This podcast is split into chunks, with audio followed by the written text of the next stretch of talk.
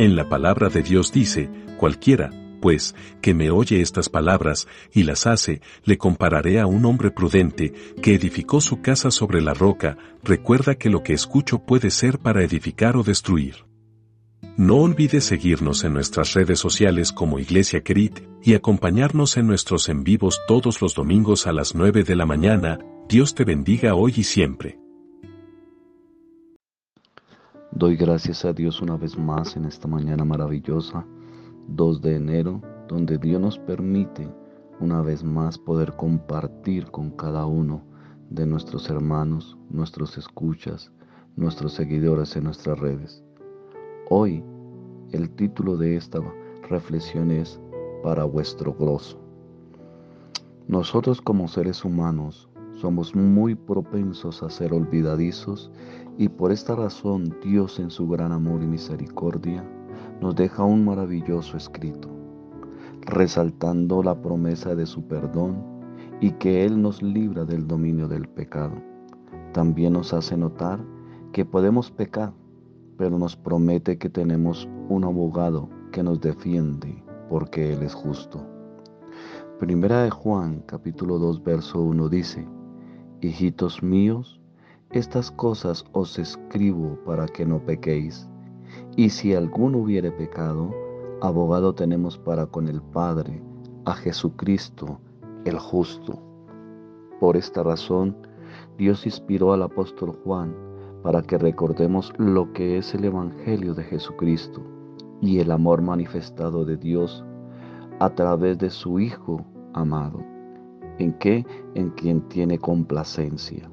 Recordemos que estos escritos de Dios a través de Juan hablan a los creyentes, en otras palabras, a su iglesia, es decir, a usted y yo. El apóstol Juan nos presenta el mismo lenguaje que se utiliza por el Espíritu Santo en Juan 14, 16, por tiempo para que usted lo lea en casa.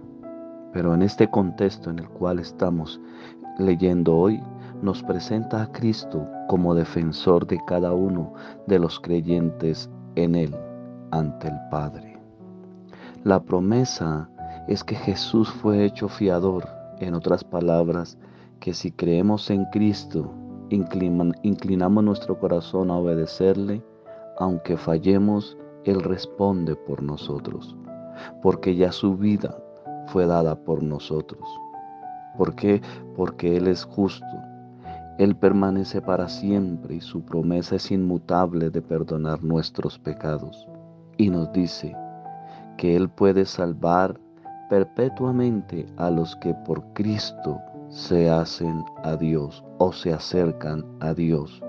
Usted lo puede leer también en Hebreos 7, capítulo 7, verso 22 al 25 en su casa.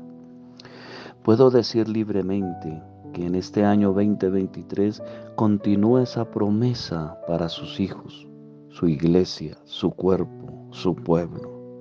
Y el objetivo de estos ya nombrados debe ser lo que Juan dijo en primera de Juan 1:3. Lo que hemos visto y oído, eso os anunciamos para que también vosotros tengáis comunión con nosotros y nuestra comunión verdaderamente es con el Padre y con su Hijo Jesucristo. Quiere decir que nuestro objetivo en este 2023 es dar testimonio de lo que hemos visto, oído y experimentado en Cristo Jesús. Esto fue escrito para que usted y yo seamos y esa palabra de Dios se cumpla la promesa que ha dado Dios para la raza humana. Y el gozo del Señor, el objetivo de que nosotros prediquemos y demos testimonio es que el gozo del Señor sea cumplido en cada uno de los que creen en Jesucristo. Qué bendición, amada iglesia, amado amigo, en esta mañana, en este día tan maravilloso, donde muchos comienzan labores. Dios nos da la promesa de que nuestro gozo o el gozo del Señor sea cumplido en nosotros. Bendiciones.